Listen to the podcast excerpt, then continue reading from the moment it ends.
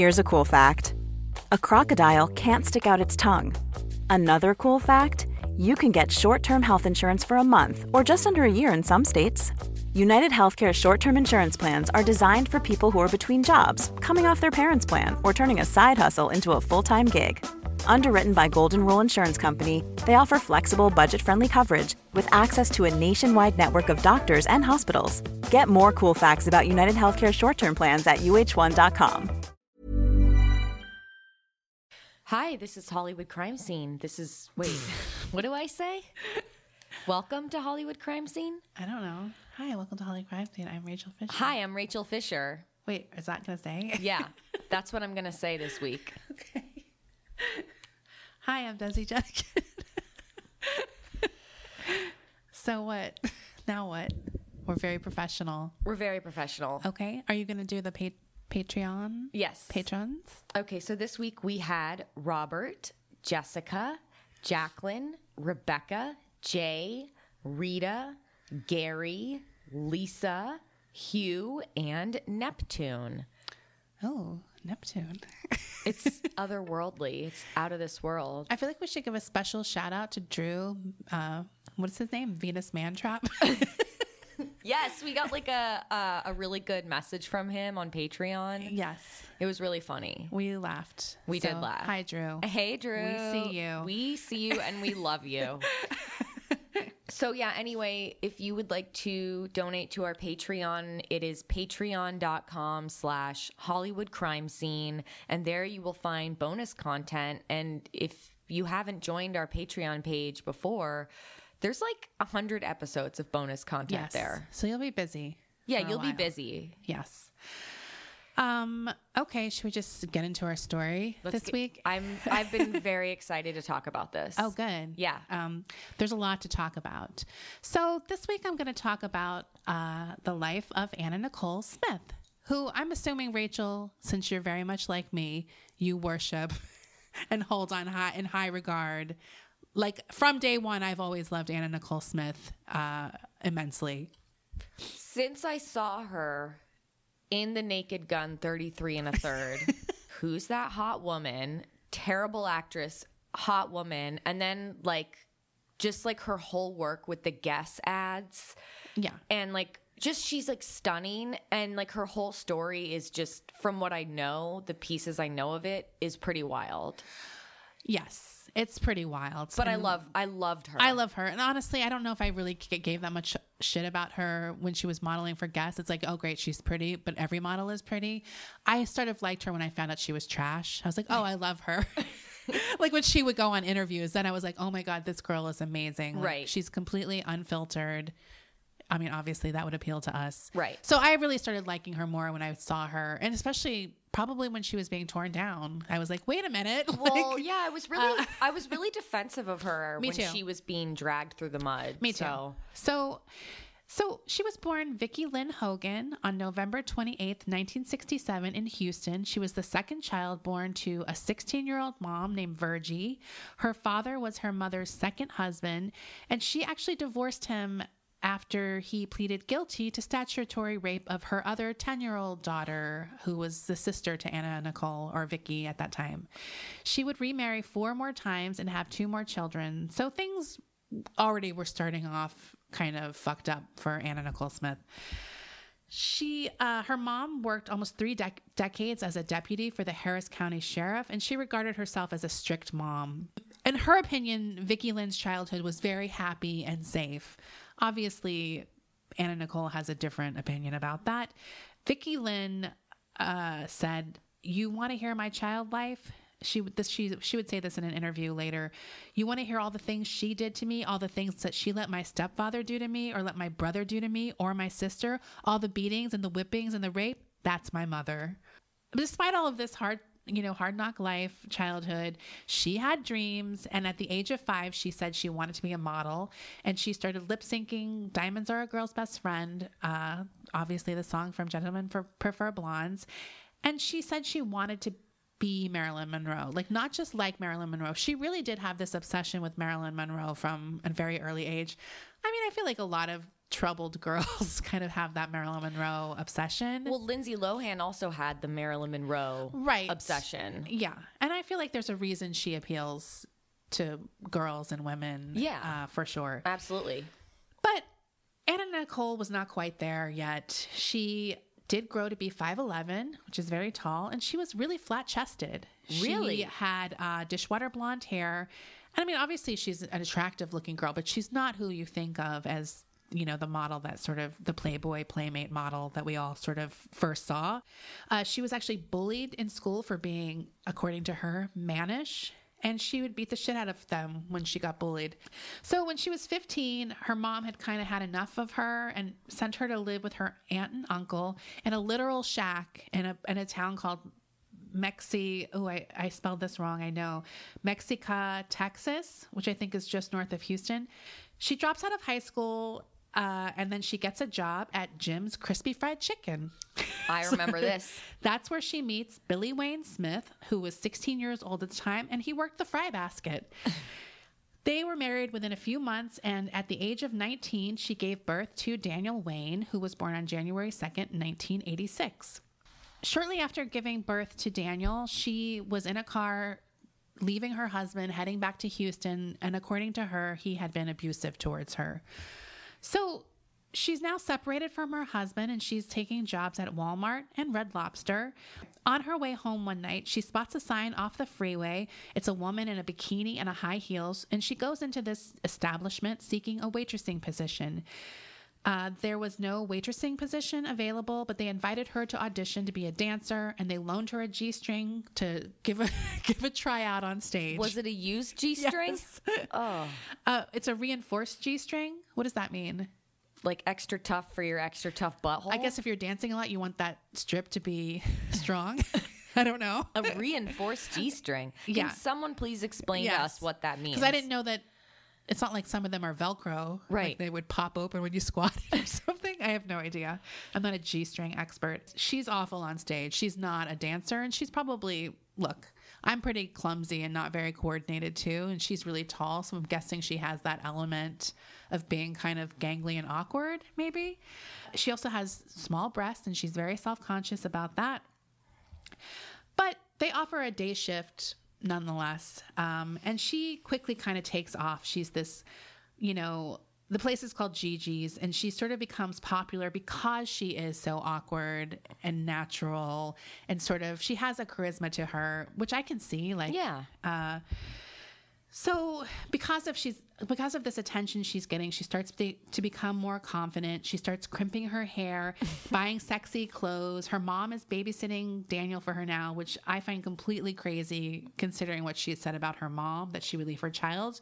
But you know what? She's like very young and she probably doesn't have anyone else. How old is she at this point? 18? Yeah. Oh, she might be like 19. Yeah, 19. she's young. Yeah. She um starts having sex with like multiple men and she also is having sex with women. She uh, most women who knew her thought she was a lesbian. But she was not. I don't know if she considered herself bisexual or she just fucked whatever. I always I always considered her a bi icon. Put her on the list. Oh, you did? Okay. So Rachel Rachel spoke. That's what we go off of.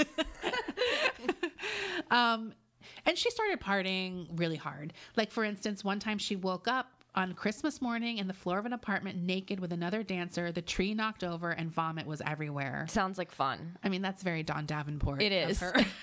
Not on Christmas. Not on Christmas. So uh, one day at work, she gets offered a pill called Xanax.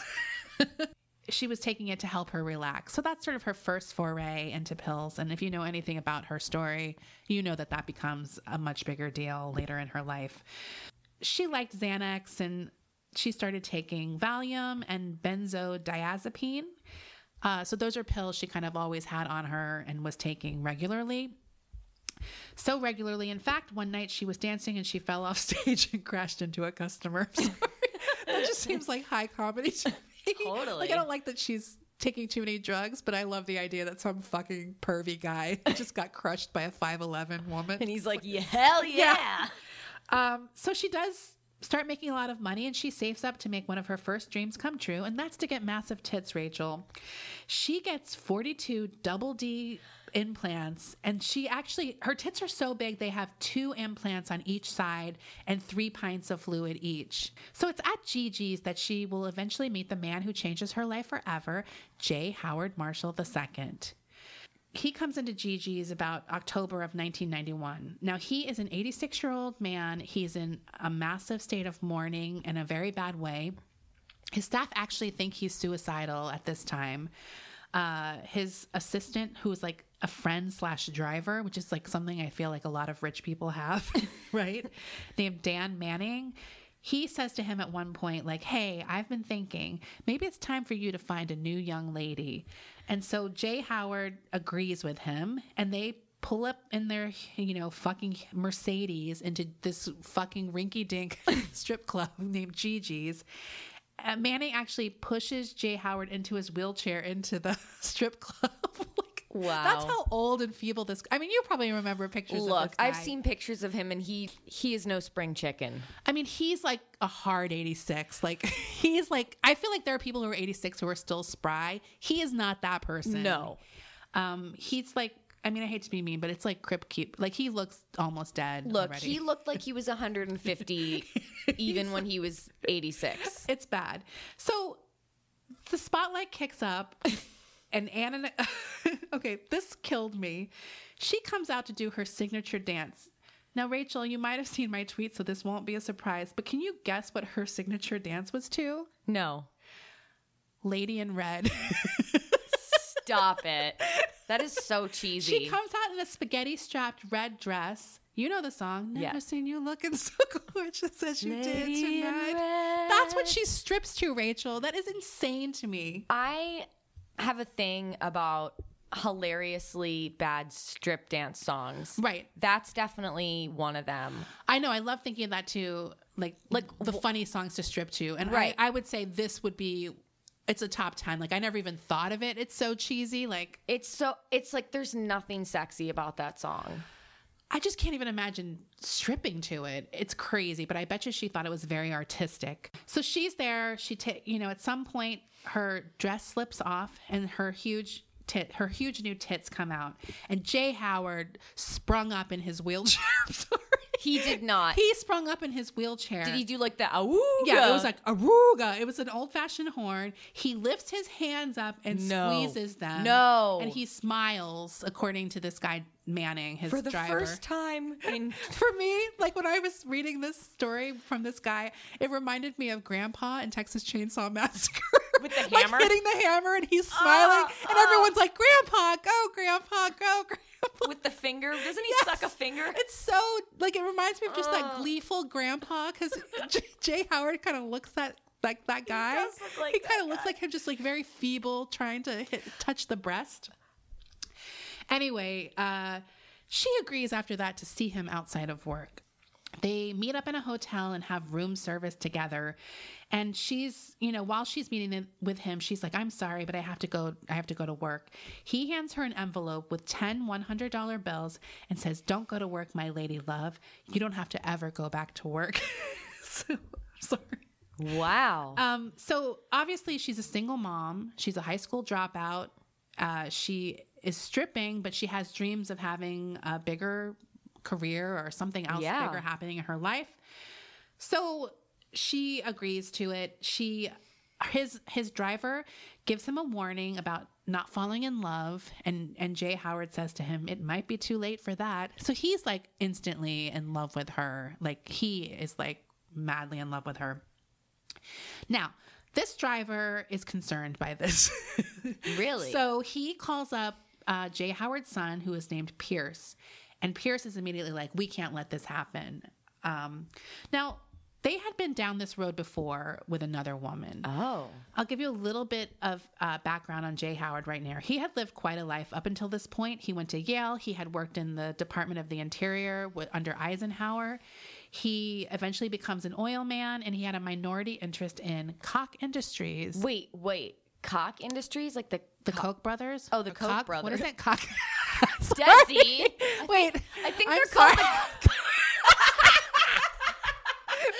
Look, I try to be serious. I try. I love that you think it's pronounced cock. Oh my god! Wait, I don't know why I think that because I when you say Coke, I was like, oh yeah, it's Coke, but I think I always say it cock in my head. The cock industries. Desi Cock al- industries. Desi also has an interest in the cock industries. I'm also a minority shareholder. um, so in 1961, he divorced his first wife, who was the mother of his two sons, and he marries a woman named Betty. And they actually have a great relationship, but she was diagnosed with Alzheimer's in the 80s. And to sort of get over his wife's Alzheimer's diagnosis, he starts. That's when he starts going to what he calls titty bars, Ugh, he calls them titty Yes, bars. I'm sorry. I hate when men call and that's actually bars. in an affidavit that he calls them titty bars. There, I know I've said this before, either on Eating Pie or on this show, but if you're a man, do not call them titties in my presence. Yeah. I will fucking slap you. It's pretty gross. Um, so it was at one of these titty bars that he meets a 42 year old brunette named Jewel Diane Walker, or simply Lady Walker, as her stage name was. And she was performing a strip routine with her 18 year old daughter. Stop it. yes. What town is this? Somewhere in Texas, I'm guessing Houston. So he immediately falls in love with this woman. Propo- um, he proposes to her that she be his mistress because he is still married, even though his wife is suffering from Alzheimer's. Um, he basically has this mistress. He like goes out on the town with her. It's like a very public thing. He doesn't Right. hide it at all. He buys her rolls royces. He buys her jewelry. He gives her an annual salary. And then he says in the event of his death he will take care of her as for as long as she lives. So i mean this woman has so much money at this point she wears nails that are 14 karat gold. Like she gets like nails put on. I don't know about nails but whatever. So in July of 1991, during a facelift procedure, 51 year old now, Lady Walker suffers complications from a congenital brain defect and dies. Jay Howard at the time called her death the most tragic thing that ever happened to me. He spent $52,000 on her funeral, and within two months, his wife Betty died from Alzheimer's. Fifty-two thousand dollars. Yeah. On what, right? What did he spend that on? Was there like I don't know. Did like solid gold, perform? solid gold coffin. Like I have no idea. Um, so it was at that point that I mentioned earlier that he's in this deep state of mourning when he goes to Gigi's and meets Anna Nicole. Like his Yeah. mistress just died, his wife just died, who he did love despite you know having this affair. Like I don't think he would have had it if she you know didn't get sick. So he um, meets Anna Nicole. He's drinking a ton. He's sleeping a ton. And and so some people in his life are happy because he does get out of this funk when he meets um, Vicky Lynn. She's still Vicky Lynn at this point. Um, Pierce, the son, actually drives down to Dallas to kind of appraise or apprise the uh, relationship. And over dinner, he warns his father about the financial jeopardy he's placing himself in by hooking up with this, you know, stripper or whatever. Uh, he appeals to him, you know, like how could you sleep with someone who's young young enough to be your granddaughter? Da da da da. But Jay Howard is like fucking obsessed with Vicky, and he's not hearing any of his son's, you know, reasoning behind why it's a bad idea. I remember the son hating this situation. Oh my God, the son. Well, he, we're going to talk a lot more about him. So he tells everyone basically in his life how how in love he is with Vicky. His secretary congratulates him. Uh, he keeps asking his secretary all the time, "Do you think Vicky Lynn will marry me?" She says, "Sure, why not? I'll marry you." I mean, it's just kind of like everyone, want- I want everyone's sort of like, yeah. Uh, so at this point, I think she was still dancing slightly, and he like makes her stop dancing permanently. He buys her a Mercedes convertible. He takes her to Harry Winston. He buys her $2 million worth of jewelry. He even puts her on his oil company payroll as like a salaried employee. Um, he gives her credit cards and he says he'll teach her how to spend money. That must be a great I would love feeling. for someone to say that teach to me. Teach me how to spend money. So she's also very they're in a very public relationship. She goes with meals to him at at the country club or his favorite restaurant, Red Lobster. Stop it. yes. I love when obscenely rich people like their favorite restaurant is I feel like that would be me. Like if I was insanely rich, I'd be like, let's go to Soup Plantation and get whatever the fuck we want. Like just like go crazy. I mean, I'm still gonna love Del Taco. Absolutely. She, at this point, a friend of hers who was a bodybuilder, spots an ad in a Houston fitness magazine looking for models for Playboy. Now, Vicky is reluctant to go to this open call audition, um, but she does show up for a test shoot. She's terrified to take her clothes off, even though she's a stripper. Uh, the she finally does, and the photographer snaps Polaroids of her. And obviously, she's very beautiful. Like she doesn't have Yeah. professional hair and makeup. She, she has this beautiful face, but he is worried because she is like a larger girl. She's not like model thin. I don't think she ever was, even at her thinnest for Guess. She was kind of like She was uh, curvy. She was considered curvy, right, fashion wise. fashion wise. Um, she also had a lot of stretch marks on her breast, so Playboy were worried about that, as if they don't fucking Photoshop everything to Right. death. I mean, come like, on. whatever. Um, so despite all that, he really saw something in her. He sent it to the photo editors in LA, and they fly her out to Los Angeles. This is her first time ever on an airplane. Uh, they take more test shots there, and a few months later, she appears in Playboy's on Playboy's March 1992, 1992 cover, styled as a debutante. She's wearing like a dark green dress and gold silk, like silk gloves. I actually saw the cover. Um, it's pretty funny considering what we know about her that they would sort of debutante her up. I guess Right. because she was from Texas, they kind of She's played up Southern kind of belle. Southern Texas debutante. It's incredible that she, her first time in Playboy, she immediately gets the cover. Right. That's that's a pretty big deal. Um, two months later, she's the May centerfold. Now, it was at this point that Paul Marciano, who is the president of Guess Jeans, notices her. He flies to Houston to meet her, and Vicky had never even heard of Guess. Whoa. Like, she didn't even know what that was. She wrote in her diary at the time that she feared um, Marciano would think she was fat. Oh. That's so sad. Or that he would just want to fuck her, like that it wasn't Right. like a legit thing.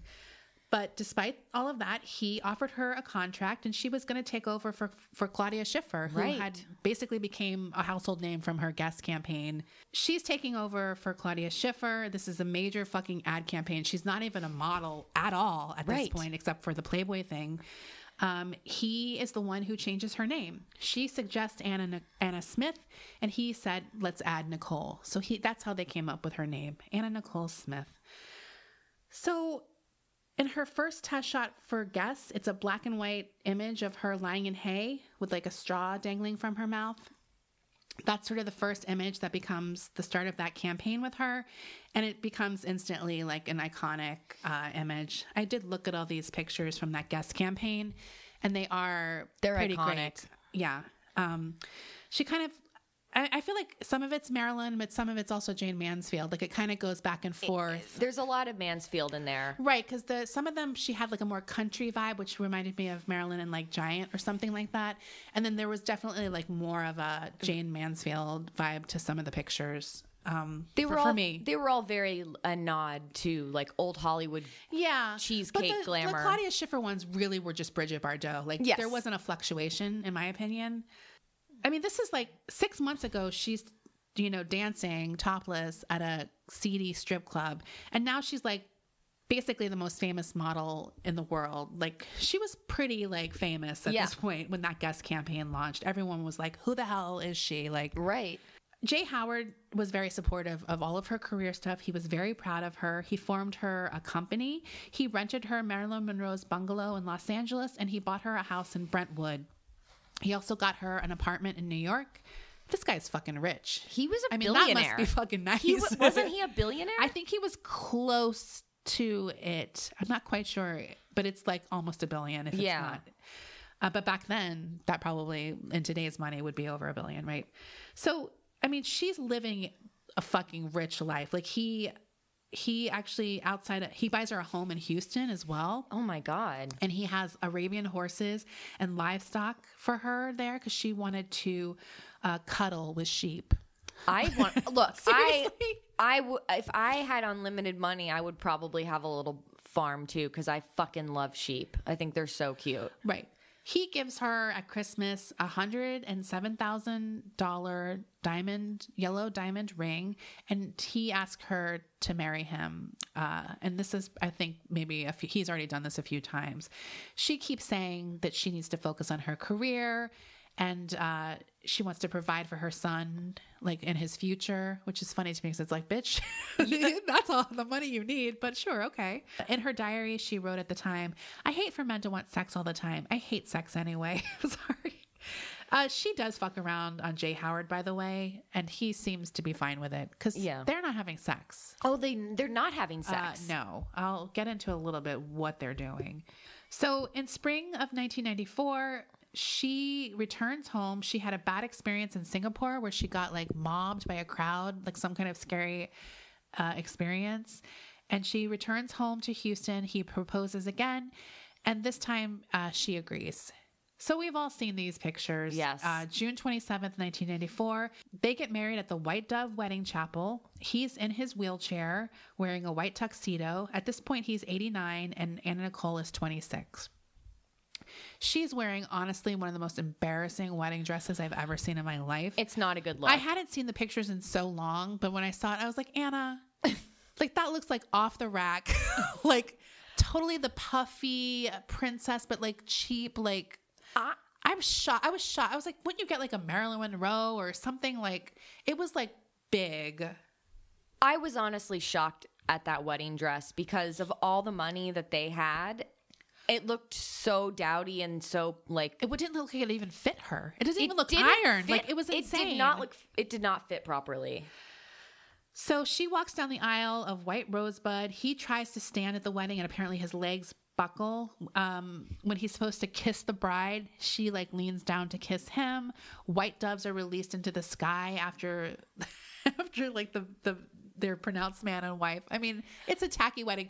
When you look at the wedding pictures too, there's like literally no one there. Like, right, right. It's It- crazy. It was empty. I mean, I would like love to go to a wedding like that. Honestly. Oh, me too. So, unfortunately, she has to leave immediately after they get married because she is doing a photo shoot in New York. Um, she leaves, and her husband is crying in his wheelchair because he's gonna miss her. It's so sad. it's really sad. She apparently like blows kisses and leaves. Uh, and uh, there's claims that she leaves with a bodyguard and that they have sex that night after her wedding. I don't know. Look, it's kinda hot. You gotta consummate your wedding somehow. no one said it had to be your husband. I was thinking of your old cock the whole time.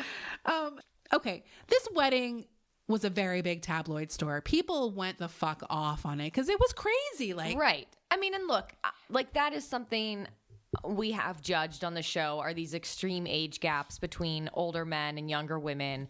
My question always is, what do you have in common? What are you thinking? right. Hooking up with a woman who's so much younger than you. What are your motives? I Right. I have severe trust issues around that. Right. This this one is so extreme though that it's almost I don't have any of the things I normally have when it's like a 45 year old with a 20 year old. Right. Do you know what I mean? This is like almost I don't want to say comical. Yeah, I was gonna say that But it's too. like there's something about it where it's like I don't It's know, like so he it's so absurd that I don't feel like there's the same thing with a 50 year old and a 19 year old than I do with this. He's like a 90 year old man. She's in control of this situation. Well, like, that's do you know what I mean? well- that's a key difference. Well, that's where it sort of the narrative sort of changes is when you have a woman who is so much younger with such an older guy who's like a grandpa age. Then the narrative shifts to oh, she's money Taking grubbing, yeah, yeah. and she's taking advantage of him. I think the thing I didn't know when this story initially broke was how long their relationship had had been going on before they got married. What year did they get married again? Um, it was in 1994. Okay, So I just didn't realize that the, I literally thought it was like a shotgun. I didn't know that they had been together sort of off and on or whatever you wanted to say for a while. So as I said, this was a huge tabloid story. One funny joke I saw was David Letterman did a top 10 Anna Nicole dating tips. And number 10 was forget the personal ads, try the intensive care unit. I'm sorry. Jesus. because that's how old he was. Look, and like we said before, he was a hard eighty-six. Yeah. So and that he's 89 at this point. So they were together like 3 years Yeah. before this happened. So this does nothing bad for her. Like she gets even more well known. Like she, and this is when she does these movies. Like I said, she, uh, like you mentioned before, the Naked Gun 33 and a third, and the Hudsucker Proxy. Um, her and Jay Howard are talking about starting a family and consult a fertility specialist. Well, you're gonna have to. Yeah. now, here's something very creepy that I read. Around the time that the Hudsucker proxy came out, she finally meets her dad for the first time. She hasn't seen her dad since she was basically born. Like, he has been out of her life. Now, because she had, she's famous as Anna Nicole Smith, he flies out to LA to meet her. And when he meets her, he goes, Oh my God, I've looked at you in Playboy. No. Isn't that the creepiest fucking thing you can say to your daughter? like, dude, just keep it to your fucking self. Oh. that like grossed me out for some reason. Like, Especially like the nerve, like you're trying to like build a, a supposedly build some kind of like relationship. you just can't not say that. right. It's gross to me. Like, I don't like that that, guy. fucking dad. He's gross. So, Look, and Desi knows gross dad. look, I would not accept that from my own father. I didn't accept that when I was eight. I didn't accept it. Come on. Now, back in Texas, obviously, Pierce, the son, is He's- freaking the fuck out that his dad married this woman. Um, and he's considerably older than her too. yeah, Pierce is like in his 60s. Like, you know what I mean? Like, this Right. isn't like they're the same age. And like, Dad, I want to fuck your my stepmom. It's not like a hot porn fantasy. He's also really old.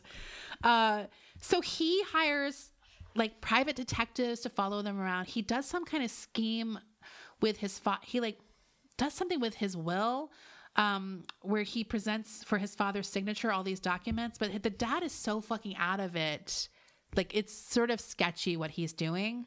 The father, I don't know if it's unwittingly or what, he relinquishes all control of his state basically to Pierce at this time.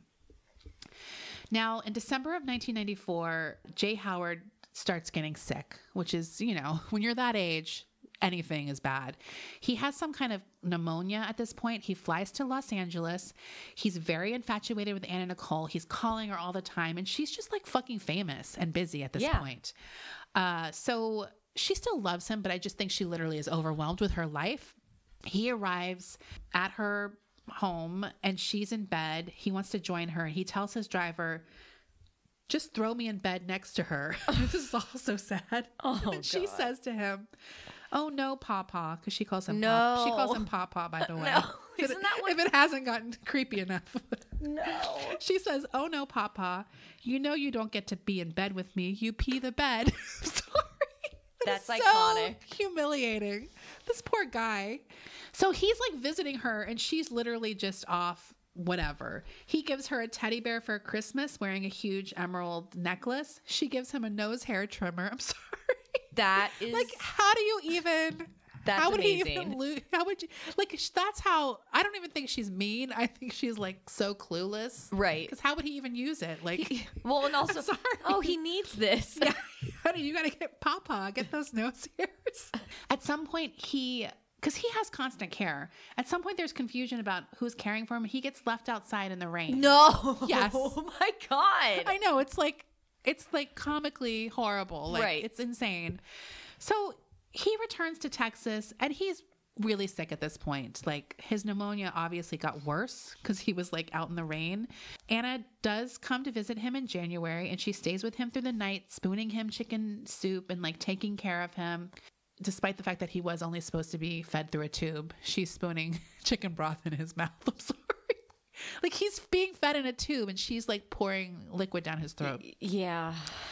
You know, God bless her. God bless her. So at some point, he begins choking on this food, uh, and she becomes hysterical. He le- he loses consciousness and is revived en route to the hospital. Now, obviously, his son is not happy about what's going on here. yeah.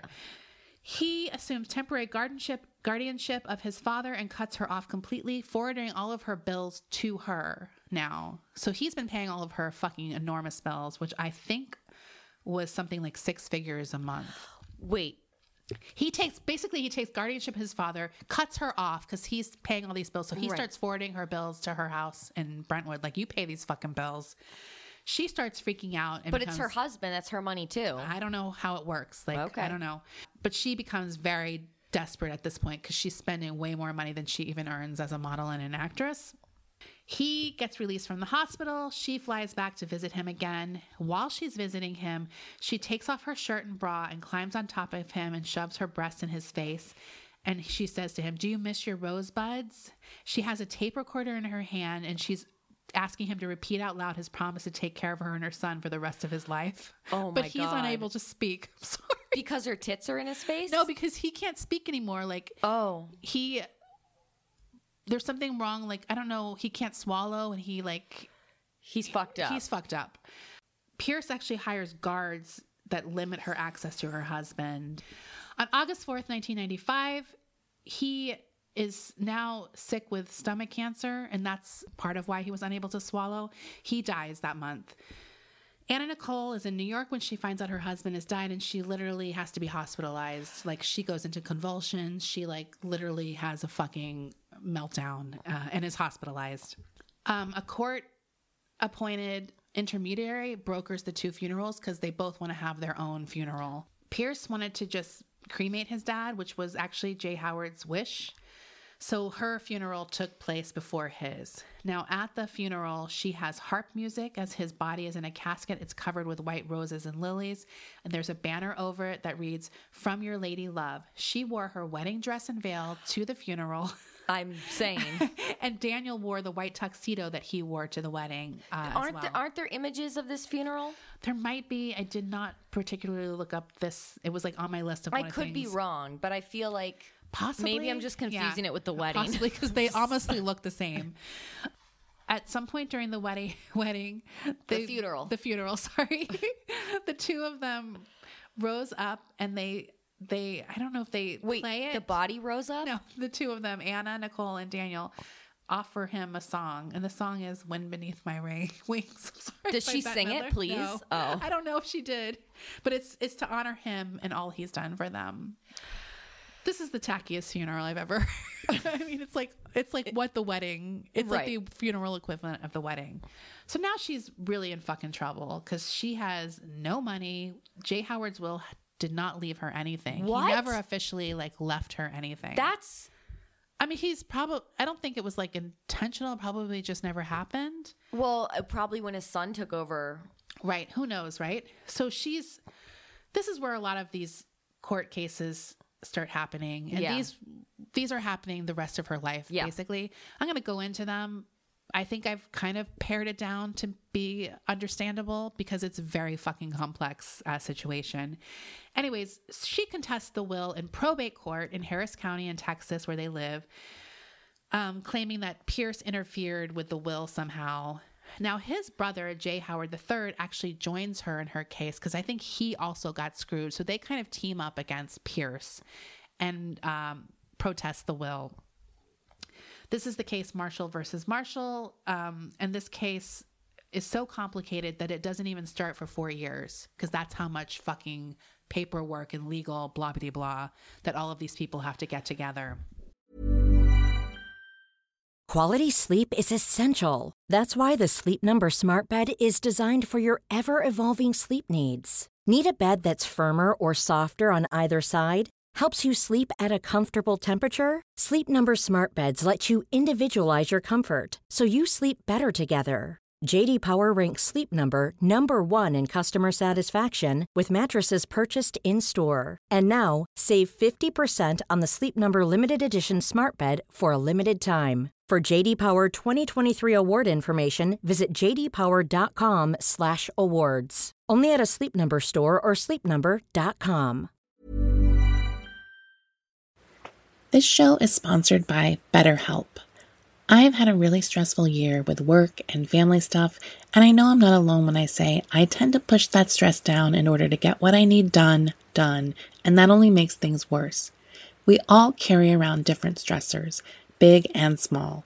When we keep them bottled up, it can start to affect us negatively. Therapy is a safe space to get things off your chest and to figure out how to work through whatever's weighing you down. In the past, therapy has helped me navigate many situations from helping me to set boundaries to just becoming the best version of myself. If you are thinking of starting therapy, give BetterHelp a try. I love that it's entirely online, so it's convenient, flexible, and suited to your schedule. You just fill out a brief questionnaire to get matched with a licensed therapist, and you can switch therapist anytime for no additional charge. Get it off your chest with BetterHelp. Visit betterhelp.com slash HCS today to get 10% off your first month. That's BetterHelp, H-E-L-P dot com slash HCS. I'm the queen of starting a free trial offer and forgetting to cancel it, oftentimes being charged for months for something I'm not even using. If I asked you how many subscriptions you have, would you be able to list all of them and how much you're paying? If you would have asked me this question before I started using Rocket Money, I would have said yes, but let me tell you, I would have been so wrong. I can't believe how many I had and all the money I was wasting. With Rocket Money, I can see all of my subscriptions in one place, and if I see something I don't want, I can cancel it with a tap. I never have to get on the phone with customer service.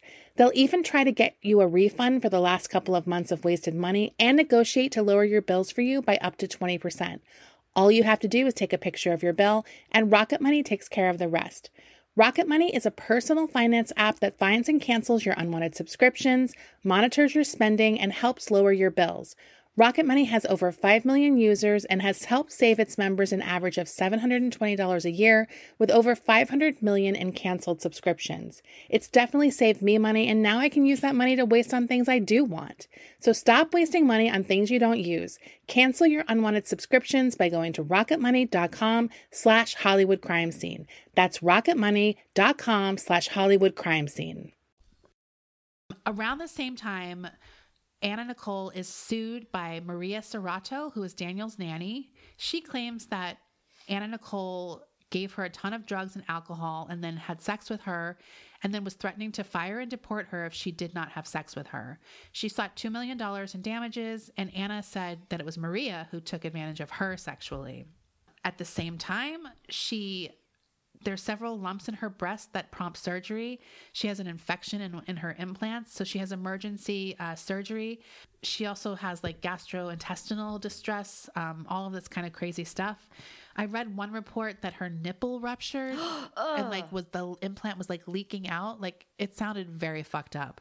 This is where she starts taking three times the normal levels of Demerol to get over the pain of this whatever fucked up thing is happening in her tits. Sorry, very- the medical term. It's very medical. Uh, so she starts taking Demerol, which is like a really It's heavy hardcore. pain killer. She starts missing depositions. The judge rules in, in Maria's favor in that suit with the nanny and orders Anna Nicole to pay more than $800,000 uh, to the nanny. Obviously, she does not have that kind of money. Because of that judgment, Anna goes into a downtown Los Angeles courtroom to declare personal bankruptcy, claiming $9 million in debts. Now, E. Pierce Marshall, he this is people say this is like one of his biggest mistakes that he made. He files a claim against her bankruptcy, arguing that she owes him damages for slanderous comments she made about him. Now, because he accused her of slander, the court was obligated to turn to determine if what he was saying was true and she lied about oh. him. So they launch an investigation into their entire history and another discovery process commences that's going to drag it out even more just because he was trying to get some claim on her bankruptcy like cuz it he was, a stupid petty thing he did. There was no reason for it. So what did he say that she said? I don't know, but I think it's just that she changed. He changed the will. He tricked Jay Howard, that kind of stuff. Right. You know what I mean? Like he, that he made his dad do things, or he illegally switched Yeah. the will, that kind of stuff. So at this point, Anna is in a small apartment in the valley with her son, and she's dating a guy named Ray Martino, who's like a B film director. They met while filming a movie called To the Limit, which is one of Anna's movies. I have no idea. Uh, Ray is 20 years older than Anna, but he actually, from everything I read, seems like a great guy. Like, Okay. I mean, he seems like he cares. She continues speaking of Papa, t- always talking about how much she loves and misses him. She's um, scared of Pierce the son. Like, he really terrifies Anna. And I do feel like she is just this fragile creature. Do you know what I mean? Like, well, I don't think anything she's done is malicious. like, I think she's a was a deeply troubled woman. I will say that. Yes. So she's, you know, terrified of all these legal things. They're just like way out of her league. She's not like educated at all. Like, Right. I mean, but beyond even that, she doesn't even really have like street smarts. Like we're both uneducated, but I would say like we kind of know things. Like Right. we've taken care of ourselves. Yeah. She just doesn't even have that like to fall Right. back on. Um, she's taking more and more pills, which does not help with her paranoia. When Ray is preparing to take Daniel to school one time, she's lying in bed staring at the mirror. I don't want to be here, Ray. I don't want to be alive no more. So he's just always reassuring her. He comes back after dropping um, Daniel off at school. She's unresponsive.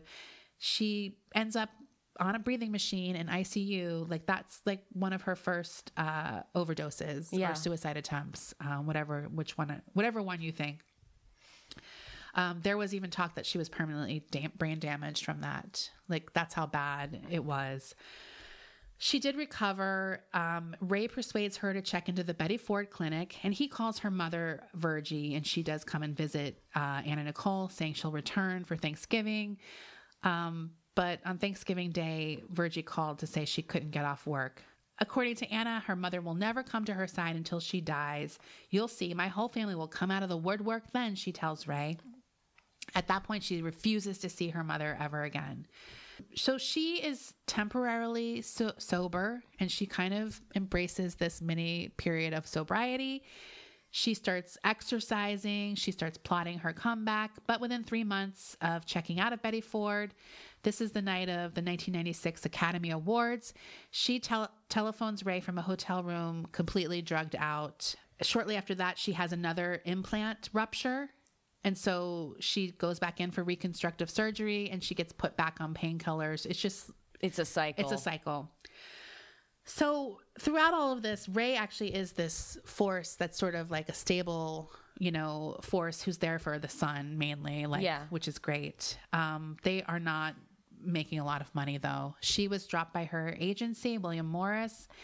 And that's when she signs with a small legal firm on Rodeo Drive with the hopes of relaunching her career. One of the partners is 29 year old Howard K. Stern. Oh. So that's how they hook up. And obviously, he plays a big role in the rest of this story. To no surprise, if you know who he is at all, he's very starstruck by her. Yeah. And they immediately forge a very inappropriate client lawyer relationship. Um, I think. Yeah. yeah I mean, Yeah. if- even if it's not sexual, he's like a little too immersed in her life, I think, to really help her. So at some point, she actually becomes his only client. On March 10th, 2000, Anna writes a letter to her mother. I'm not happy. I've never been happy, really. I'm very lonely, mom. I know how you felt with men. She said that she was alone, but for Daniel, who was her pride and joy, and that she recently had a stress induced miscarriage that nearly killed her. She planned on trying again. I don't love anyone, but I'll find someone just to get pregnant and not let him know. Is that so bad? I don't think so. Men are pigs. She wrote that she wanted to get pregnant before Daniel left her, which is very sad. Um, E. Pierce Marshall was pissed about the bankruptcy court looking into his business. He instructed his lawyers to kind of tie things up as much as possible. When the final, um, sorry, when the trial finally starts in 2000, Anna Nicole is called to the stand. Of her hus- late husband, she tells the judge, "I don't care what anyone says. I love that man." Um, the the brother Pierce's brother testifies also saying that the father repeatedly told him how he genuinely loved Anna Nicole and that he intended to provide for her after his death. On October 6, 2000, the U.S. bankruptcy court judge ruled that Anna Nicole Smith was entitled to $449.7 million from her late husband. He also Wait, 400? $449.7 million. Whoa. Yes. So he was almost worth a billion, right? Right. And he also uh, said that the stepson, which I love, stepson should also pay $25 million in punitive damages to Anna Nicole for creating all of this mess. The stepson. Yeah, because Pierce? Pierce is her stepson. te- Oh, was that's her stepson. step- Yeah. oh my- god. I just right, love right, calling right. the stepson. I love that he's like 30, 40 years older than her, and he's Well, her I've stepson. done, I did that to a person I know. Their mom was like 75 and they married like a 50 year old guy and everyone hated him. And I would always be like, oh, your stepdad. And they're like, don't call him that. And I was like, technically, he's your stepdad. But when they're an adult, it's just funny. Right. Like, you don't really do those things anymore. Like, now that's just the bankruptcy proceedings. There's still the, the trial in Houston going on, the probate trial, which is a completely different thing. Oh. Okay. Now, this is hilarious. So Anna has to go on the stand in this probate case, um, and they talk. They ask her about her sex life with Jay Howard. This is Oh. okay. You have this. I love her. this is what I've been waiting So for. So she goes on stand and she's like, "It wasn't a sexual baby, oh baby, I love." This is her testifying, Okay, literal okay, quote. okay. It wasn't a sexual baby, oh baby, I love your body type of love. It was a deep thank you for taking me out of this hole. I'm sorry. Is that what she said when Yes. you pulled out of her? Yeah, exactly. She uh, was very confused in the testimony about what words he used. But she would say things like insatiable and voracious. I know I'm a high school dropout, she said. And in court, she wore a tight pink t shirt that was bedazzled with the word spoiled. I'm sorry. Wow. I want that shirt, Rachel. Can one of our fans make us a bedazzled, spoiled shirt? Please? Can you imagine going to court and testifying wearing that when you're on trial for being a gold digger? like, whatever. I love her. It's incredible. At one point, she starts crying. And the lawyer for Pierce says, Miss Marshall, have you been taking acting lessons? lessons like as a jerk from the stand she responds screw you rusty Wait, was Rusty his nickname? That's the name of the lawyer. Oh, like he's trying to own her. Right. and she's like screw you. I love that she. spoiled. The whole thing is too much. Like it's literally high comedy. You can't write something funnier than that. Screw you rusty I'd I like. just love that she doesn't care that she's in a courtroom. Like, I just love that she's like, you're a lawyer and your name is Rusty. Yeah, exactly. First of all, it's so fucking funny to me. So this trial goes on for five months, and the jury rules in Pierce's favor unanimously, upholding oh. the will and rejecting Anna Nicole and his brother's claims. so what about the four hundred million dollars? Okay, well, that's the bankruptcy judge's ruling. The bankruptcy judge ruling asserts that they preempt the Texas probate judge. So Pierce appeals to the U.S. District Court in Southern California, uh, arguing about jurisdiction between who has which which which case takes precedent over the other case, right? Because it's basically opposite Yeah. rulings. So the district court occur, concurs with the bankruptcy court, but it reduces her award to 88 million in line with some kind of statements that he had made about leaving her half the sum of blah blah blah blah like whatever. Pierce appeals that now to the Ninth Circuit.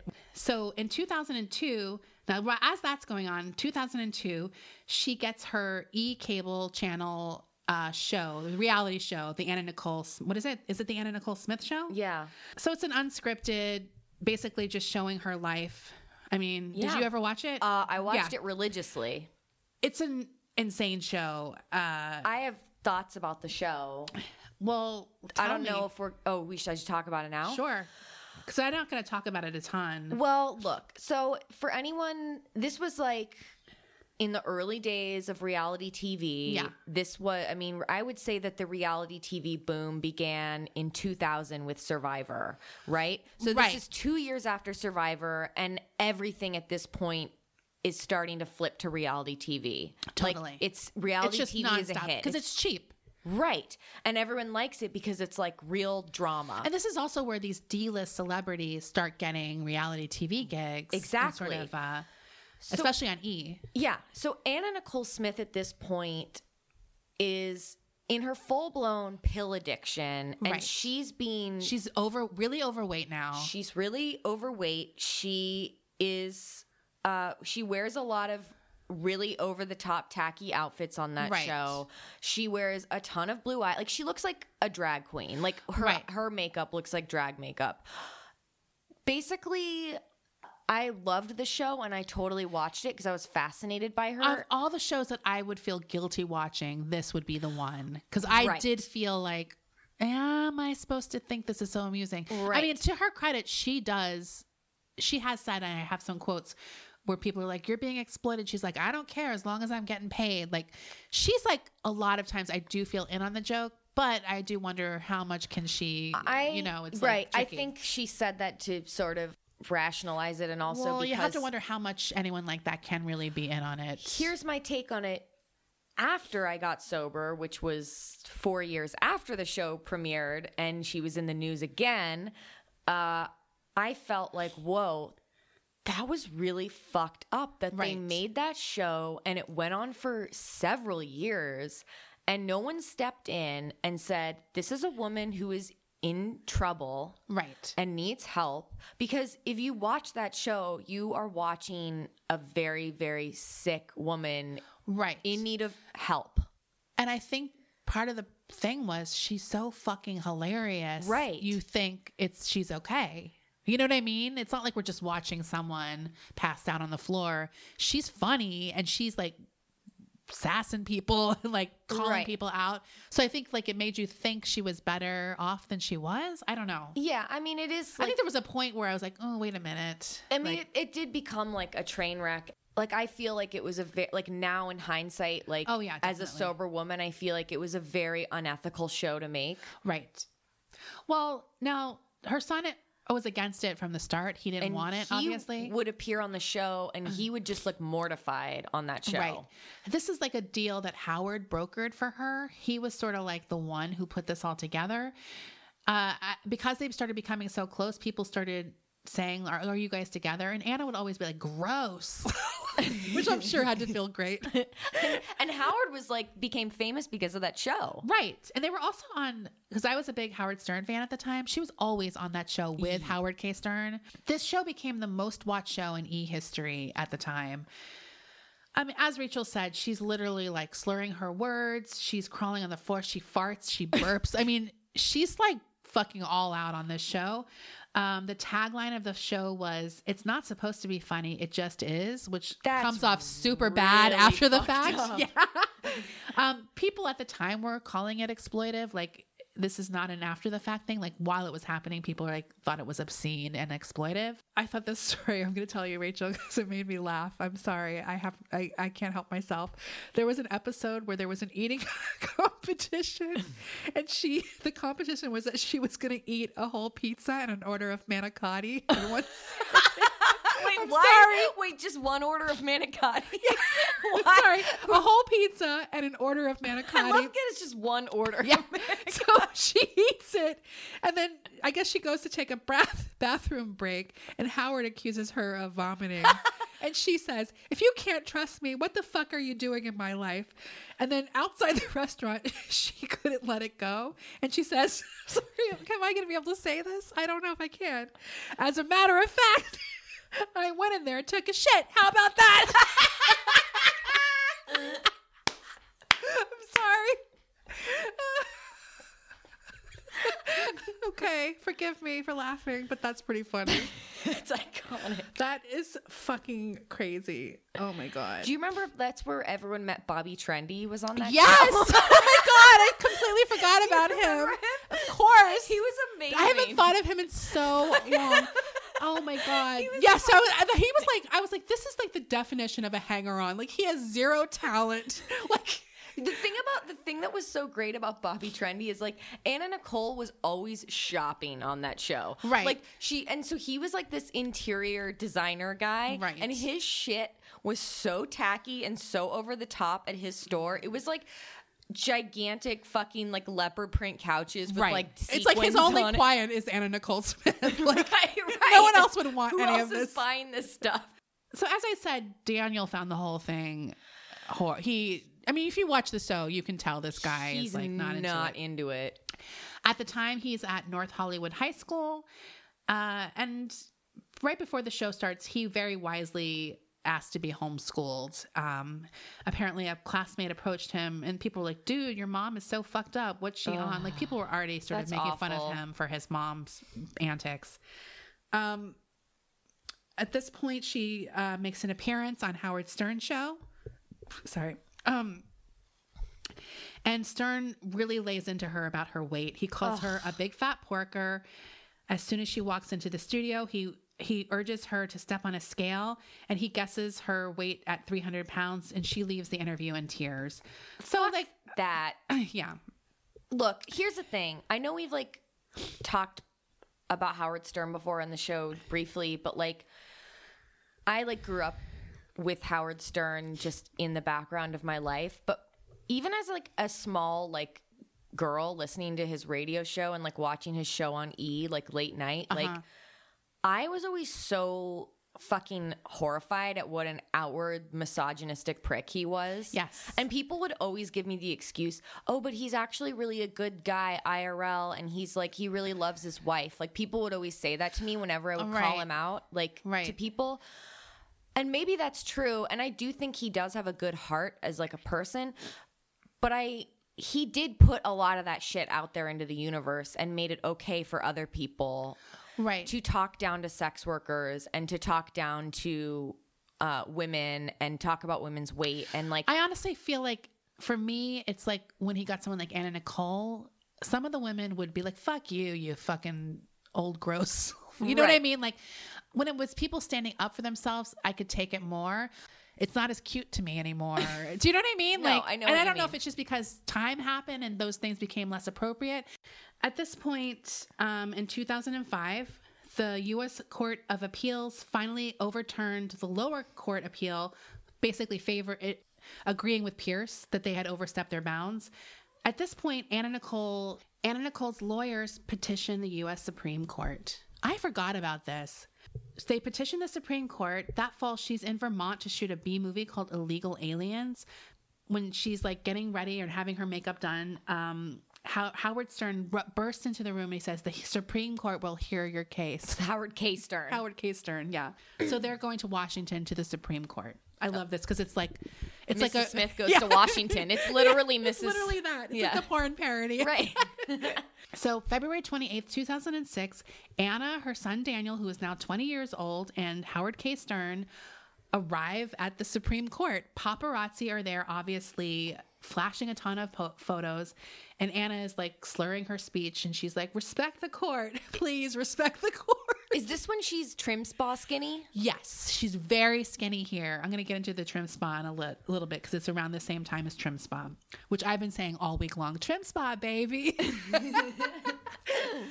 she's not. She's like people described her as barely literate, and she could not understand much of what was happening in the court proceedings. To be honest, I would be the same way.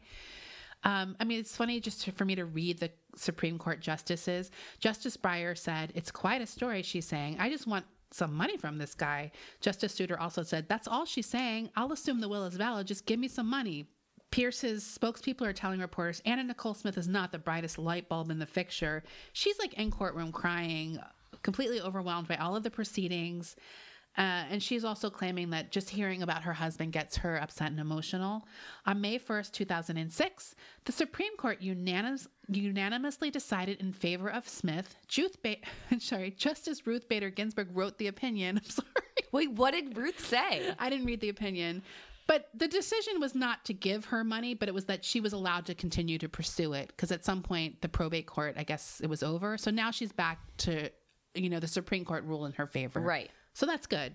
And as Rachel mentioned, she, at this point she had lost 69 pounds on a diet pill called Trim Spa. And she looked This was like her thinnest she ever was. ever like she did not. Even when she was guest modeling, she was not this thin. No, Like, her face looks different. Like yes. I, I did look at pictures of her at the Supreme Court, and that is when she had that like. She looked Yeah. gaunt. So, um, she, you know, she she was on Conan O'Brien. She called it the Playmate diet. Um, or no, I'm sorry.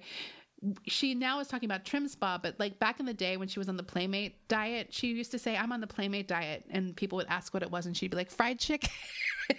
Sign me so up. she went from that to like being on, tri- like talking about trim spa.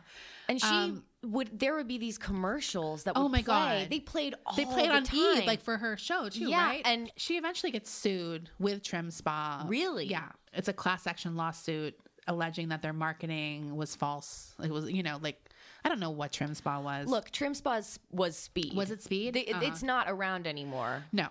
So she's having a lot of uh, appearances at this point that are kind of fucked up. The VMAs. In November of 2004, she appears at the American Music Awards to introduce Kanye West. Oh, it's the American Music Awards. well, there's a few. So, But the Kanye one is the one I'm thinking of. yeah. So she's once again showing up with slurred speech and like acting weird. During the appearance, she threw her arms up and said, "Like my body." Uh, and she talks about Trim Spa, I think, Yeah. on the show, which became kind of a running joke the rest of the show. Yeah. Uh, I don't know. I've never watched that show. In March 2005, she's at the first MTV Australian um, Video Music Awards, and she spoofed Janet Jackson, Jackson's wardrobe malfunction, or whatever you want to call it, and she revealed both of her breasts, which were covered with the MTV logo. Now, it is around this time that she starts dating a new guy, Larry Birkhead. Uh, he is a photographer from Kentucky. If you've seen him, he has frosted blonde. like He's gross. he's really gross. Uh, and she tells him that she thinks that they would make a beautiful baby together. Just a few months after they meet, Larry moves into her Studio City house, and Howard lives there too. By the way, I'm sorry, just to make matters worse. He sleeps on a couch in the living room below their bedroom. So He doesn't even get his own room. I know he doesn't even get his own room, and it's like an open living room, like where the Yeah. second floor looks down. He uh, Daniel enrolls into Valley Community College, but he's not really uh, doing that well. He's No. doing uh, poorly in class. He's cutting school, and for the first time, him and his mom are very estranged. Like they're fighting a ton, and they've always been very close. Anna becomes pregnant and miscarries, and then she becomes pregnant again. But she's doing a lot of drugs, uh, and that's something that her and Larry fight a lot about. Larry um, begins dumping her pills down the toilet whenever she's not home, which was something that Daniel used to do as well, which is so sad to me. One day she couldn't find her bottle of methadone and she gets violent with Larry, um, accusing him of disposing of it. Uh, they actually take take out the surveillance tapes and review the sur- surveillance tape that she had installed throughout the house so that they could see what happened. And it was actually Daniel had come back into her home and thrown it out, which is like really sad. Yeah. Four months into her pregnancy, she finally becomes paranoid about her baby's health and ceases all medication, which is probably not also the best thing. She enters severe withdrawal and is admitted to Cedar Sinai Hospital. A psychiatrist suspected that she suffered from borderline personality disorder. So it's kind of hard to believe this is the first time she's getting any kind of psychological diagnosis. Right. Almost like so the hospital room is quite a scene. Larry and Howard are both sort of like you know, I'm in charge, you know, that kind of thing. Larry later accuses Howard of giving her additional drug out of a bag that the hospital wasn't giving her. Right. He said that Anna's in the hospital, she's preparing her baby book. Uh, and there was a spot for where the father to record his thumbprint, and she she summoned both Howard and Larry over, and she uh, pressed Larry's in and said Howard was the uncle, like whatever. Now she leaves the hospital. Uh, she goes right to her, you know, regular doctor who re- prescribes all the medications she just doc- detoxed from. Whoa. She and Larry continue fighting, and she gets him out of her life. He leaves and later talks about her in the press, which makes her even more furious with him. Daniel has become even even more unstable. He begins drinking. Um, at some point, Howard mocks him for being a virgin, which That's is insane to me. Stupid. But it's all worth it because Daniel says to him, I don't know why you're worried about me. You've been around my mom for 12 years now and haven't had any pussy either. Good for you, Daniel. um, he destroys his bedroom one night in a fit of anger. And that's where he Who uh, does? Daniel. Okay. I guess he still has a room there. I don't know what he's doing, but at that point he goes to Ray Martino and lives with him, the ah. ex-boyfriend. Well, that was like his Yeah. only real father I know. That's what I said. Like he seems like a good guy. I don't really know anything about him. He could have a million domestic violence charges. I have no idea. Based on this, it seemed like he was there for this kid. On June 20th, 2006, E. Pierce Marshall, at the age of 67, dies of an infection. Oh. So that guy dies, but his wife resolves to continue his crusade. Dude, give it up, bitch. Right. Sorry, give them give her fucking fifty million dollars. Like Right. and shut her up. Like you're still gonna get almost a billion dollars. Like what the fuck? Like why would you do this? And it's how so- much in lawyers' fees are they Seriously, paying? just like, give her honestly, she probably would have taken ten million. like Seriously. Like it's insane to me, but it's like he had some petty bug up his fucking ass about her. Right. for sure. That summer, Anna Nicole and Howard go live in a friend's gated white house um, on New Providence Island in the Bahamas, which is like a block from the sea. She says she moves there to get away from all the press. Um, and she wants to give birth there. And that's where she declares that Howard K. Stern is the baby's father. So she could, you know, Larry Birkhead was making paternity claims. So she just wanted to get rid of him. She's Yeah. like, no, Howard K. Stern is the, the dad. I remember this whole I period very clearly. I like, do it was too. such a big story. Who's the dad? Who is Right. it? Daniel stays in California. Uh, he is concerned for his mother and contacts a private investigator. And he's worried that Howard is isolating her and, and kind of helping her or, or encouraging her drug use or like Right. uh, uh, like what aiding her to Enabling. get, enabling. Thank you, thank you, Rachel. At some point, the detective asks for money and Daniel doesn't have it, so he doesn't have the private eye anymore. Um, Mid July, he's with Ray and he starts crying. I hate this. I hate my life. He punches Ray and he screams like he just is like losing his shit. Yeah. Like he says he feels things crawling on his skin. he's just in a bad fucking way. He gets admitted for a psychological evaluation and he is diagnosed with depression and anxiety. On September 7th, 2006, sorry, 2006, Ray gets a phone call that Anna Nicole has had her baby girl, um, Dannielynn. By the time Daniel flies to uh, to where she is in the Bahamas, uh, he gets there at 10:25 p.m. Howard picks him up at the airport and takes him to the hospital. Apparently, Daniel at this point has lost a ton of weight. Security cameras capture Daniel and Howard smiling as they get into the hospital. He enters the room and he sees his mom and his baby sister. Howard takes pictures of the three of them in bed together, smiling, and like those pictures get sold for 650, 100, whatever. 650, 100,000? 600 and, six, $650,000. Thank you. Why couldn't I do that? I'm sorry. I'm really like coming down with something. No, it's I'm doing my best. Uh, that was really dumb. Uh, here I am judging Anna Nicole.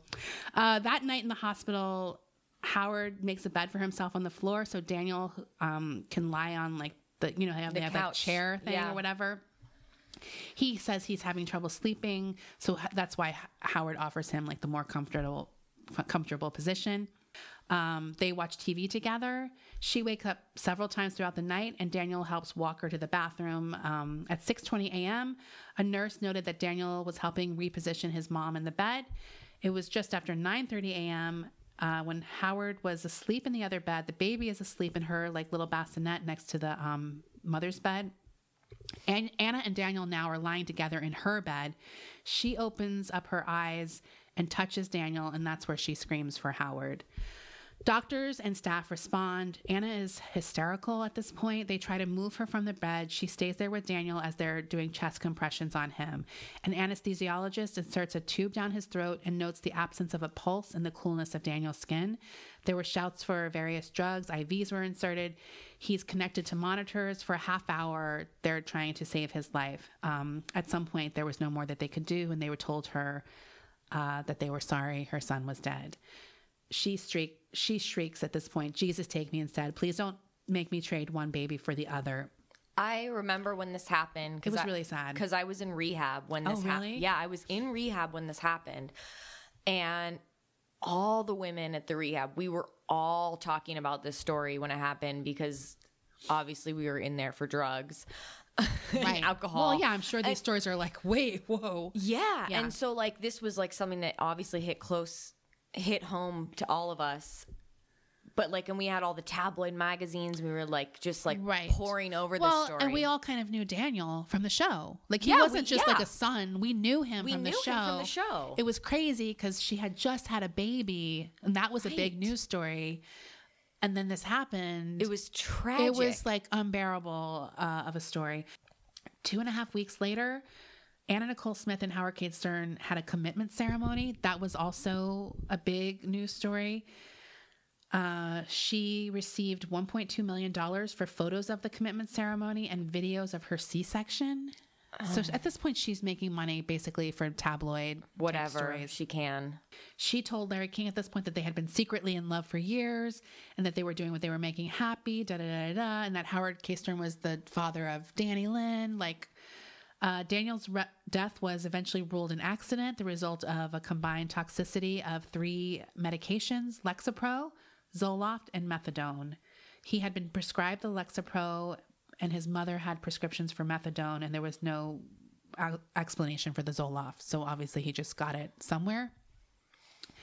At Daniel's funeral, Anna Nicole repeatedly demanded that they open the casket and tried to pull her son's body out. She was like lashing out at other people attending the funeral, including Howard. And she was eventually injected with a sedative because that was like the only way they could calm her down. So after this, Anna Nicole is a mess. Like she's has caretakers who like are with her to take care of the baby basically because she's in she can't take care of the baby. Yeah. Uh, she's always on sedatives. She's having screaming fits. She's always screaming, Where's Daniel? Where's Daniel? Like, she's eating very little. Like, she is holding her baby, but she's on pills, and it's just dangerous for her to even hold the baby at this point. Uh, in February, I mean, can you imagine you're you have a newborn? I mean, having a newborn baby is enough uh, overwhelming and, and a lot and but you, and at the same time you're grieving the death of your other child. It's so sad. Like in February, they go to Hollywood, Florida to get a boat they had purchased, I guess. Um, they check into the Hard Rock Hotel and Casino. She's suffering from another massive infection at this point. It's abscesses in her butt where she had been taking vitamin and growth hormone injections. I don't know for what. So she got really sick. I have a vague memory of this actually when she got hospitalized for this because everyone was like, oh, sure, it's an infection. Because we all thought she was ODing, right? Like, but I guess she did have some kind of infection. They get joined by a psychiatrist called uh, Dr. Chris, who prescribes more medications for her. Uh, she has a fever of 105 degrees. Klonopin, Ativan, Valium, Restoril, and these are supposedly all in therapeutic doses, but we know that doesn't really matter when you're combining a ton of shit with other stuff, right? Right. She's on ice baths, antibiotics. She's um, getting liquid, liquid sleeping medication, chloral hydrate from a baby bottle. this is insane. Yeah. On the morning of Thursday, February 8th, 2007, exactly five months after Daniel died, Howard leaves her in the care of her bodyguard's wife and another woman while he goes out to inspect this boat. About 1 p.m., he receives a phone call that she's not breathing. Just like having her body becomes, um, the judicial system is not releasing her body to anybody at this point because they're investigating her death. There's like a big courtroom circus in Broward County. Um, there's a family court judge trying to figure out who gets her body. Because Howard K. Stern um, and Virgie are basically fighting. So Virgie wants her mar- buried in Texas. Howard K. Stern wants her to be buried in the Bahamas, which is where Daniel is buried. At this point, five men are now claiming that they're the father of Dannielynn, including Prince Frederick von Anhalt, who was Oh, married to 90 year old Zsa Zsa Gabor at the time. Remember that guy was in the press all the time? Ugh. He was insane. Yeah. He's also like, he claimed that he had a decade long affair with Anna Nicole. I just remember when all these guys I were coming too. forward. It was like too. It- crazy It was so gross. So the courts once again intercede with this. They take a DNA. Also, it's like we have DNA tests, you fucking idiots. Well, like, like we're not this- gonna. When this was going down, I was like, why is no one just Maury could do it? Right. Get him on Maury. They'll figure it out in two seconds. Right. So the father is Larry Birkhead. Obviously, we all know that, and he takes Dannielynn and his he like lives in Kentucky. You always see pictures of them at the Kentucky Derby. Yeah. Every year. So then another court becomes involved in March of 2009. Attorney General of California Jerry Brown has a press conference condemning Anna Nicole's public abuse of prescriptions and charging her enablers and conspirators, Howard, internist Sandeep Kapoor, and Dr. Chris, with various crimes relating to her obtaining medications. So, I mean, that's pretty. I mean, that was, I feel like that was one of the first times people were actually paying the price for publicly like enabling a celebrity to get drugs like that. Yeah, because the next time wasn't until Michael Jackson died. Right. But that was like, I don't think I ever, I mean, it's possible it happened and I just didn't know about it. But that was the first time I ever remember a very public stance of like, we're fucking punishing you for doing this. Right. So, um, I mean, it was even the judge though was sort of like, is the government allowed to even intervene in something like this? Like, that's how rare I think it was. Like, she was a chronic pain sufferer, and according to the judge, she didn't meet the legal definition of what a drug addict is in California. Oh, come on. I don't know what. Do you have any insight on that? What that I've- legal definition is? I've like, literally never heard of a legal definition in my life. maybe it's because they were all prescription. Like, is that what it is? Like, there's a difference between illegal drug use and prescription drug use. But I feel like this is very old. You know what I mean? Yeah. Like, well, let me just tell you, uh, a drug addict is a drug addict. It doesn't matter Right. if you're doing. I'm just thinking back then, though. This is like over like ten years ago. I just think people didn't realize prescription drugs at that point. Maybe- were, I, I have no idea. I don't know. It's really stupid. So the jury dismissed most of the serious charges against those three. Um, but Howard, obviously, his life was completely shattered. He was jobless at 41. He moved back into his family's, uh, his parents' house. So he had zero money. He, like, whatever, lost everything after Anna died. I'm not saying that's sad. I have no opinion on it. I mean, he put all his eggs in that basket. Right. and when she died, it was done. I didn't get too much information because honestly, the court stuff started getting like too complicated for me.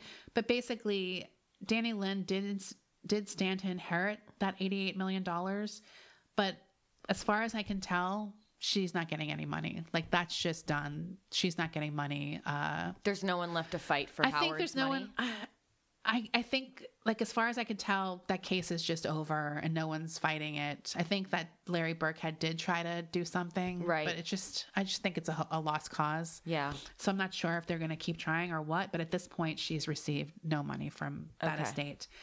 So the medical examiner's office determined that Anna Nicole Smith died not from a fatal dose of any single drug, but like her son, a combined toxicity, along with the infection that she had that was caused by her injections.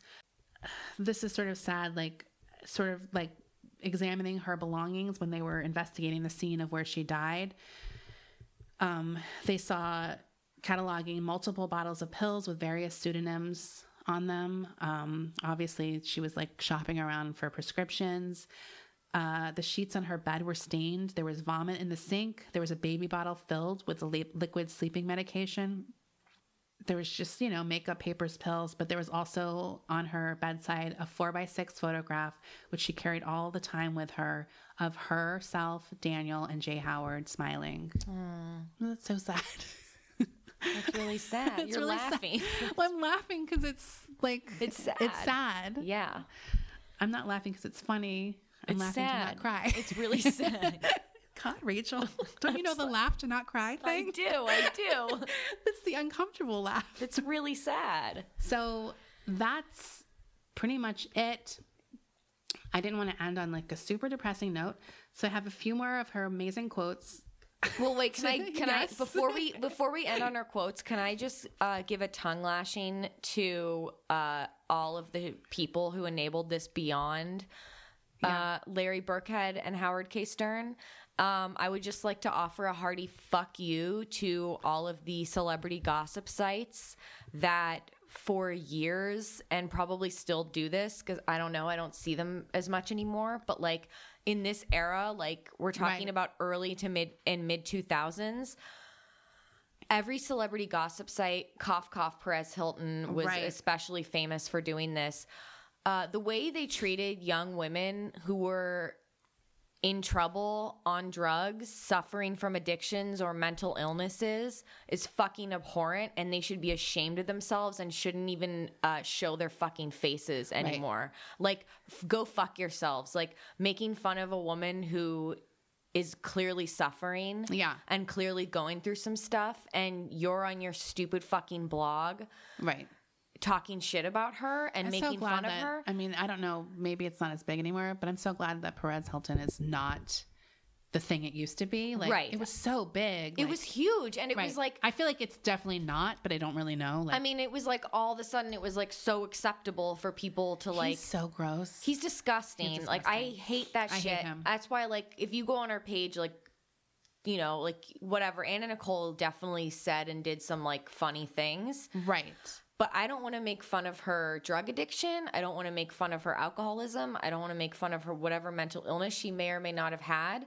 Like that shit's not funny to me. It's not a joke. Right. It's like making someone for having uh, diabetes or cancer. Right. It's it's a disease and it's not funny.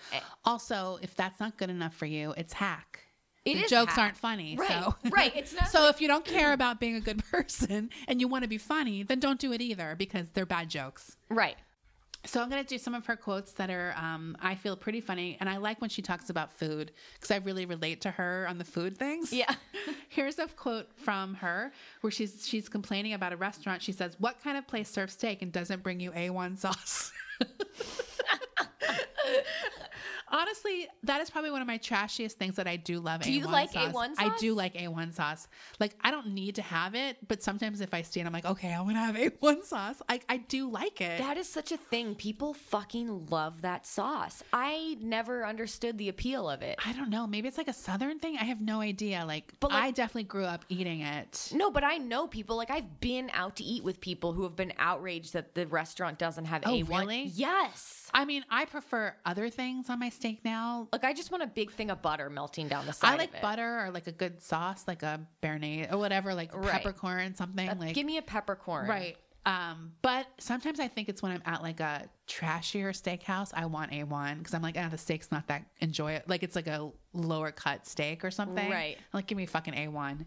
This one is very funny. This is, do you remember cousin Shelly from the show? Was she her lesbian friend? no, because it was her cousin, like a real trash, skinny. Oh yeah. This is actually a cousin Shelley quote that made me laugh out loud because it reminded me of my aunts. She said, The nurse said, he's going to sue you for that. I said, Fuck you, bitch. What's he going to get? A food stamp? Like, that is my aunts to a T that I grew up with. Like, that is the type of thing they would say. What what like, was the nonstop. context of that? I don't know what the context is. I just found these quotes and they're just making me laugh. I think sometimes she has like some very good, like, inspirational quotes. And these are two of them. You know, those bumper stickers where it says shit happens and then you die? They should have them where it says shit happens and then you live because that's the truth. That is one of my favorite quotes ever, and not just from her. Like, I know that quote of hers, and it's fucking profound because you know what? That is the truth. It's so true. This one's pretty good too. Some people say it's a man's world. Maybe it was until Eve came along. That's cute. That's cute. This is her just yelling at somebody in a in a, in like a what's it called the alleyway where car, the parking garages are. Yeah. It's raining. It's pouring. My whole life is boring because of you. Wait, is that, that was on our show? was on our I show. love. I know that one. and this one is like the last one I'm gonna say because I feel like this I would love on a pillow. I like fast men. I like fast cars, and I like fast food.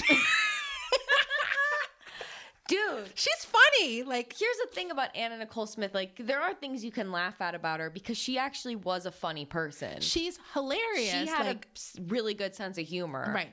I think that's what I like about her. And like that, I said, my aunts, like, I grew up with women like this. They were like not that educated and they were like messes, but they were fucking funny. Like, I always tell this story about my aunts. Like, it was like one of those early moments in my life where I was like, oh, that's funny. Like, Yeah. I was a kid and my two aunts went out to some, um, happy hour at, it was called bombay bicycle club it was just like a cheesy ass like bennigan's like happy hour and they were both like overweight but like totally fucking everyone and they got home and they got into a really big fight. And my aunt Karen said to my aunt Cherie, of course, because they're trash. She was like, "I'm." She was mad at her for acting like sexy or something. Yeah. She's like, I, "I'm not going to go anywhere with you. You were acting like you were a size four. and I just remember as a kid being like, "That's a good burn," because they were both like 300 pounds. Like. That's what she was mad about. I loved it so much. I was like, ooh. You were acting like you were a. I know. That's aw- so creative. yeah, so it's like I grew up with women like her where they're like not that educated, but they fucking know what to dig at somebody. Who like, was the shrimp woman? You know the one who's it tastes like shrimp. oh, that's not my aunt's. That was a different one. that was a lesbian's mom. Okay. Ew. She didn't get like pussy, and she's like, Ooh, I don't know. Tastes like, smell like shrimp. she was also from Louisiana, though. She's definitely in line with those women. You know what? Sure. I like the smell of Yeah, shrimp. I like shrimp. smells like shrimp. Mm. It's, it was so funny. Okay, okay. So I just oh wanted to end on a happier note. Anna would have wanted us to have a good laugh. I think so. I do now, so. yeah. I'm gonna go pour over pictures of her tonight to figure out because there's probably so many good ones to post. Oh my to- god, I know. I should make a big picture post for Facebook. Yeah. So yeah, follow us on Facebook or Instagram and Twitter. Yeah. we try to do. Everything's Hollywood crime scene. We'll probably have a good picture post. Yeah. a lot of good pictures this week. Definitely. Um, okay, great. Thank you. Cool. Thank you. Bye. Ever catch yourself eating the same flavorless dinner three days in a row? Dreaming of something better? Well, HelloFresh is your guilt-free dream come true, baby. It's me, Keke Palmer. Let's wake up those taste buds with hot, juicy pecan-crusted chicken or garlic butter shrimp scampi. Mm. Hello Fresh. Stop dreaming of all the delicious possibilities and dig in at HelloFresh.com. Let's get this dinner party started.